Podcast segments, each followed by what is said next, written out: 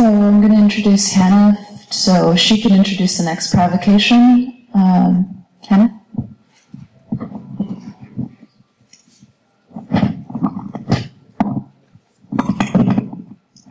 All right.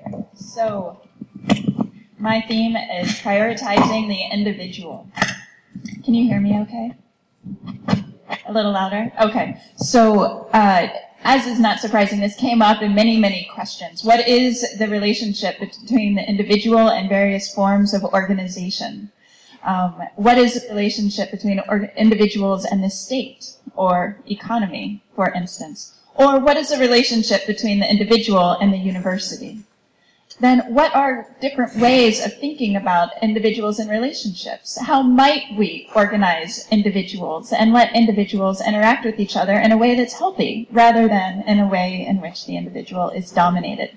This was a theme that just kept resurfacing in various iterations and various tonalities and in various ways, which of course is not surprising, being as that is one of the predominant ways in which we are um, subjected under a neoliberal imaginary through individualism. So one of the questions I want to raise is what is the relationship between the individual and individualism? Where there's this idea that a person can be accountable and responsible and also rewardable for autonomous action that is solely completed by that one person. In the university, think of the scholar the classic scholar, writing alone at their desk, having unique thoughts that are able to somehow specially forward the field into new and uncharted terrain that then they can monetize, that becomes the basis upon which they are judged worthy of, say, tenure as an individual, given freedom to say what their individual voice needs to say, whereas everyone who is not given tenure is somehow expected or less than or not able or trusted to be able to do that. What is at stake in this ideology of individualism and what it does to the possibilities of individuals in the university being one question. Um, another question that came up was very short and sweet. Somebody submitted uh, a statement saying, I'm hoping perhaps, can we talk about the role of ego as currency in the university? My goodness, there's so many ways we can talk about ego as currency in the university. As a doctoral student, I know that I have been trained in presenting ego as a primary way to gain entry, to gain respect, to gain publications, to do anything. This is a real problem, and it also manifests in various ways. We have a celebrity culture across our society, and this is also true in the academic setting. For instance, we have a special guest, the illustrious David Graeber, who we adore, and I truly do adore. But there's also a way in which his name, his celebrity, his status as an individual is able to get people here and get us talking about ideas that somehow when I say the exact same words, many people would not listen. Why does that matter? What's at stake in that, and how might we think about it differently? Okay, now, uh, okay, so you can see the first clock, right? As if other people, if new people have walked in, we have about 16 minutes. You'll hear a ping when your 90 seconds is over. So I'll go ahead and, thanks. Yes. Hi, sorry. Um, I, I don't, I don't really want to talk about the individual in the context of academia. I, what I'm thinking about is um, I'm thinking about the relationship and the kind of dynamics that I have seen between within within the Occupy movement as I've experienced it, and within the bank tenant movement, um, which is a, a separate thing. Um, um for those of you for those of you who aren't familiar, the bank tenant movement um, kind of started about four years ago and has been very much about on the ground organization of tenants who are facing foreclosure to actively defend and keep their homes. Um, it's been hugely effective. it is. Uh, it is one area in which Occupy um, is kind of really intersecting with and growing an existing movement.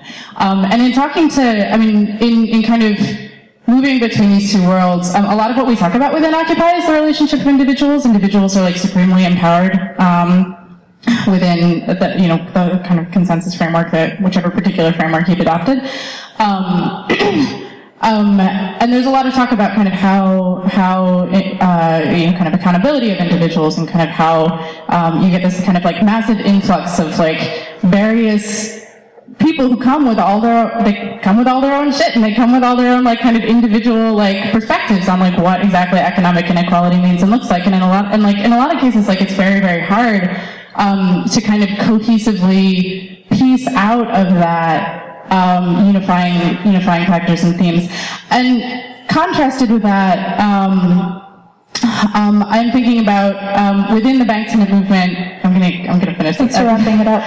Within the bank tenant movement, um, one thing which is is kind of incredibly powerful um, is that there is simultaneously a kind of um, growing of a mass movement based on the idea of private property. Um, individuals who have been mobilized because they have something really, really powerful at stake. They are losing their homes. they're losing their major asset. They're losing the place where they live. Um, and I wonder, in thinking about, um, in kind of contrasting those two, um, like what are the like what are the stakes that any individual brings into a movement, um, and how common do those stakes need to be in order to actually grow a movement? Thanks. I'm taking stock.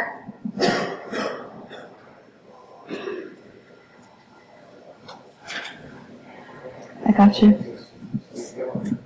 Sure, go ahead.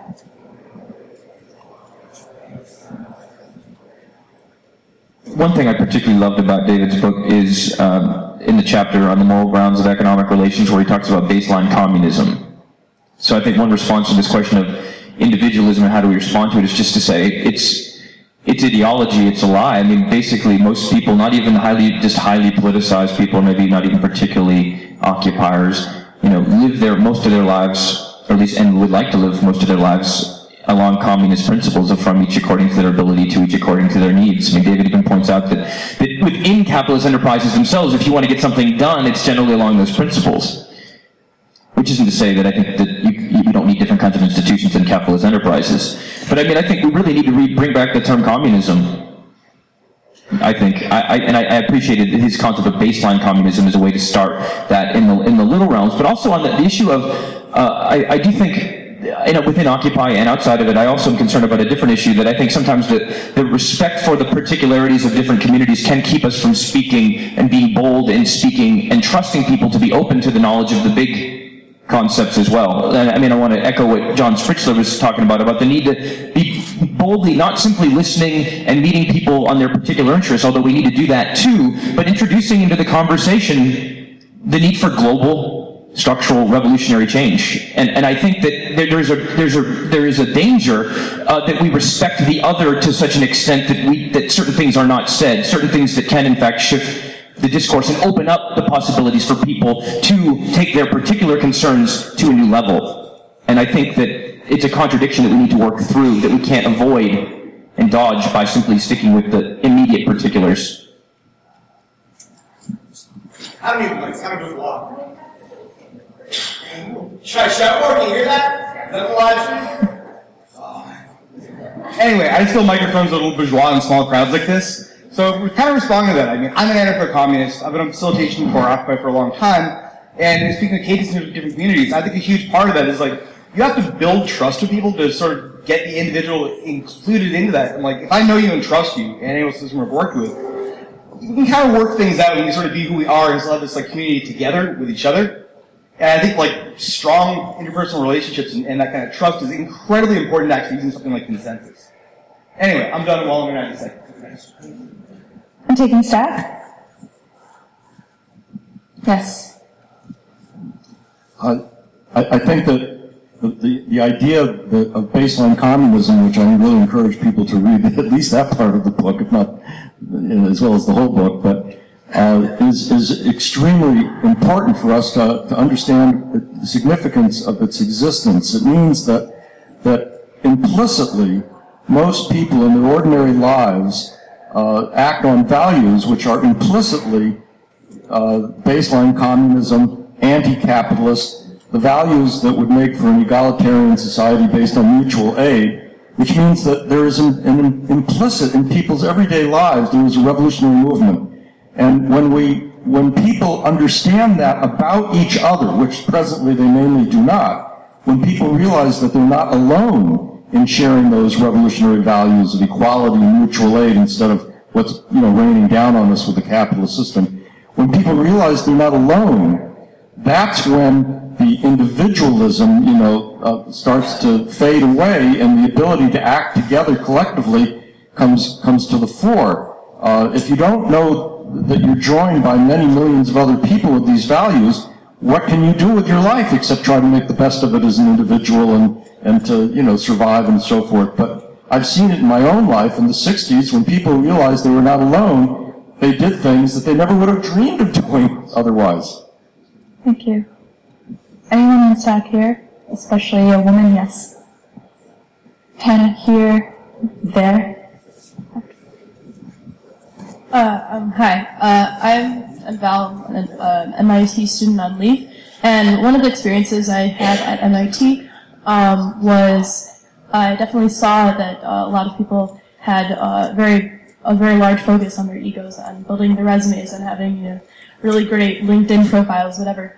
Um, and so uh, I think a lot of this is motivated by the job scarcity that's happening, um, you know, all, around, all around the all around the country, all around the world, everything.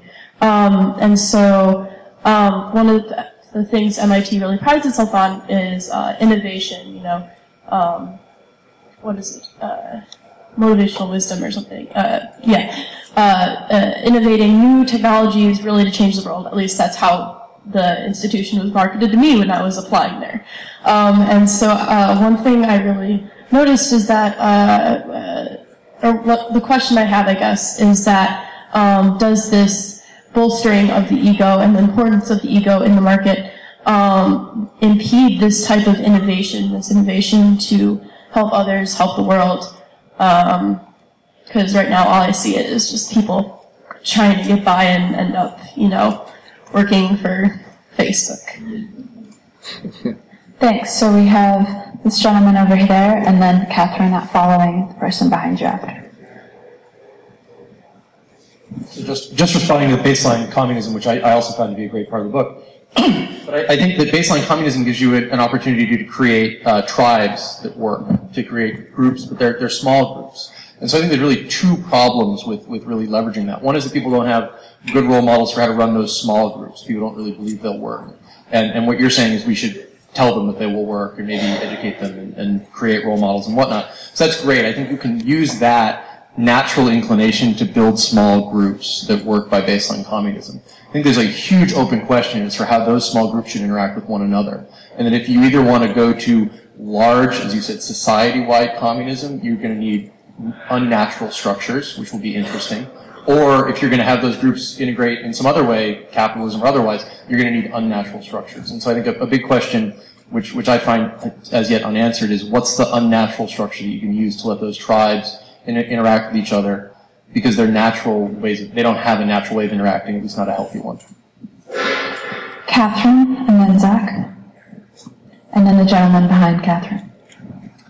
I just had two thoughts that I think are sort of frustratingly not really practically um, applicable, but uh, about individualism or individuals, and I, I guess I was trying to think of like a concept of an individual that'd be quite different, and it would have to be something around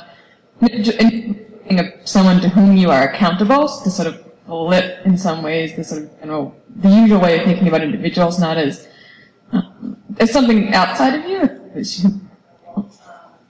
And I also really love the ego as currency. Um, just go off. Oh, it's still on. Okay. Um, and I was trying to think of like what's a what's a what's an opposite of that. And, I mean, it seems unsaleable as humility. Like, how do you sell that? How you know how that seems something that's unmarketable and something that is totally lacking in just about everything. Um, certainly in the academy and um, and most other things that one does in life to continue living. So because of time, and I want to make sure we don't go over, I've got, I've got Zach, the gentleman there, and then Ian, and I'm going to sort of close stack unless we still have time. There will be lots of time at breakouts as well, so just so you know. So I guess I wanted to respond to the kind of initial provocation, which was an example of the university, right? You know, example, or sorry, it was an example about kind of the um, differential valuation. Um, speak louder. Okay, it, was an example about like the way that um, sort of uh, academic labor is differently valued around questions of tenure and, and distinction. Um, but I think that the question of, of like the fetish of individuality um, within the university and around academic labor is actually much deeper than that and has to do with the way that academic labor and intellectual labor are, are fetishized um, as kind of acts of individual um, uh, cognition which distance themselves not only from all the other intellectual labor which takes place within the university, but all of the other kinds of labor that take place in, in universities and around universities and this sort of like larger colonial presence of um, of universities in urban space um, that was alluded to earlier. I think that um, in, that sense, um, that that problem of the individual um, is is one that is a deeply um, uh, it, it's a very dispersed problem, but also a, a one that um, uh, is, is never really a, a problem of, of, individuality. I think I, I guess I refuse that that terminology. I don't know. Gentleman over there. Um, so if you pardon me, I just want to go back to the local versus global and say something broad about that, if, if I could. Um, which is, you know, I'm, I'm always struck by how, um, in some ways, local and American these, these discussions are. And on the local versus... Could you speak louder? I'm, I'm always struck by how local and American these discussions are. And on the local versus global, I'm, I, am i am particularly bothered about, you know, I'm, I'm a card carrying, this an aside, I'm a card carrying a member of a CSA and I farm locally in a community uh, on weekends but a little bit, like a few hours. But but beside that, I just I find local uh, so local agriculture in particular, the push for local stuff, as as as very protectionist in the sense that there are poor farmers elsewhere, and we should be buying, um, I don't know, papayas from Cameroon instead of uh, instead of worrying about all this local stuff. Sorry.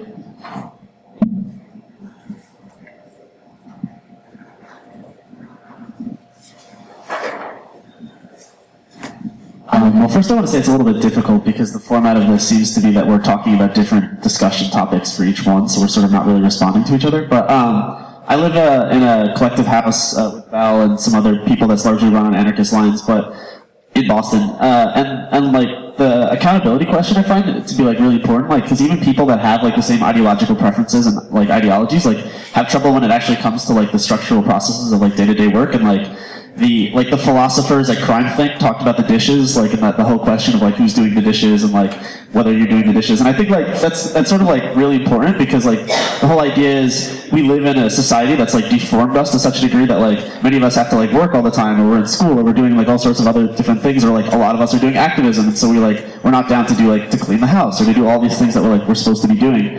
And so it's really hard to like think I mean I want to think like of ways that we could like keep our prefigured politics in a society or like in a capitalist structure that like tries to destroy our ability to actually do that and like kind of weigh that against that and also to develop structures that help us stay accountable because I actually feel like it's like it's really easy to like talk about how like fucked up the system is. It's like much harder to think about like actual structures that hold us accountable and to like maintain accountability. Maybe like the A for anarchy could also stand for accountability because that would be interesting.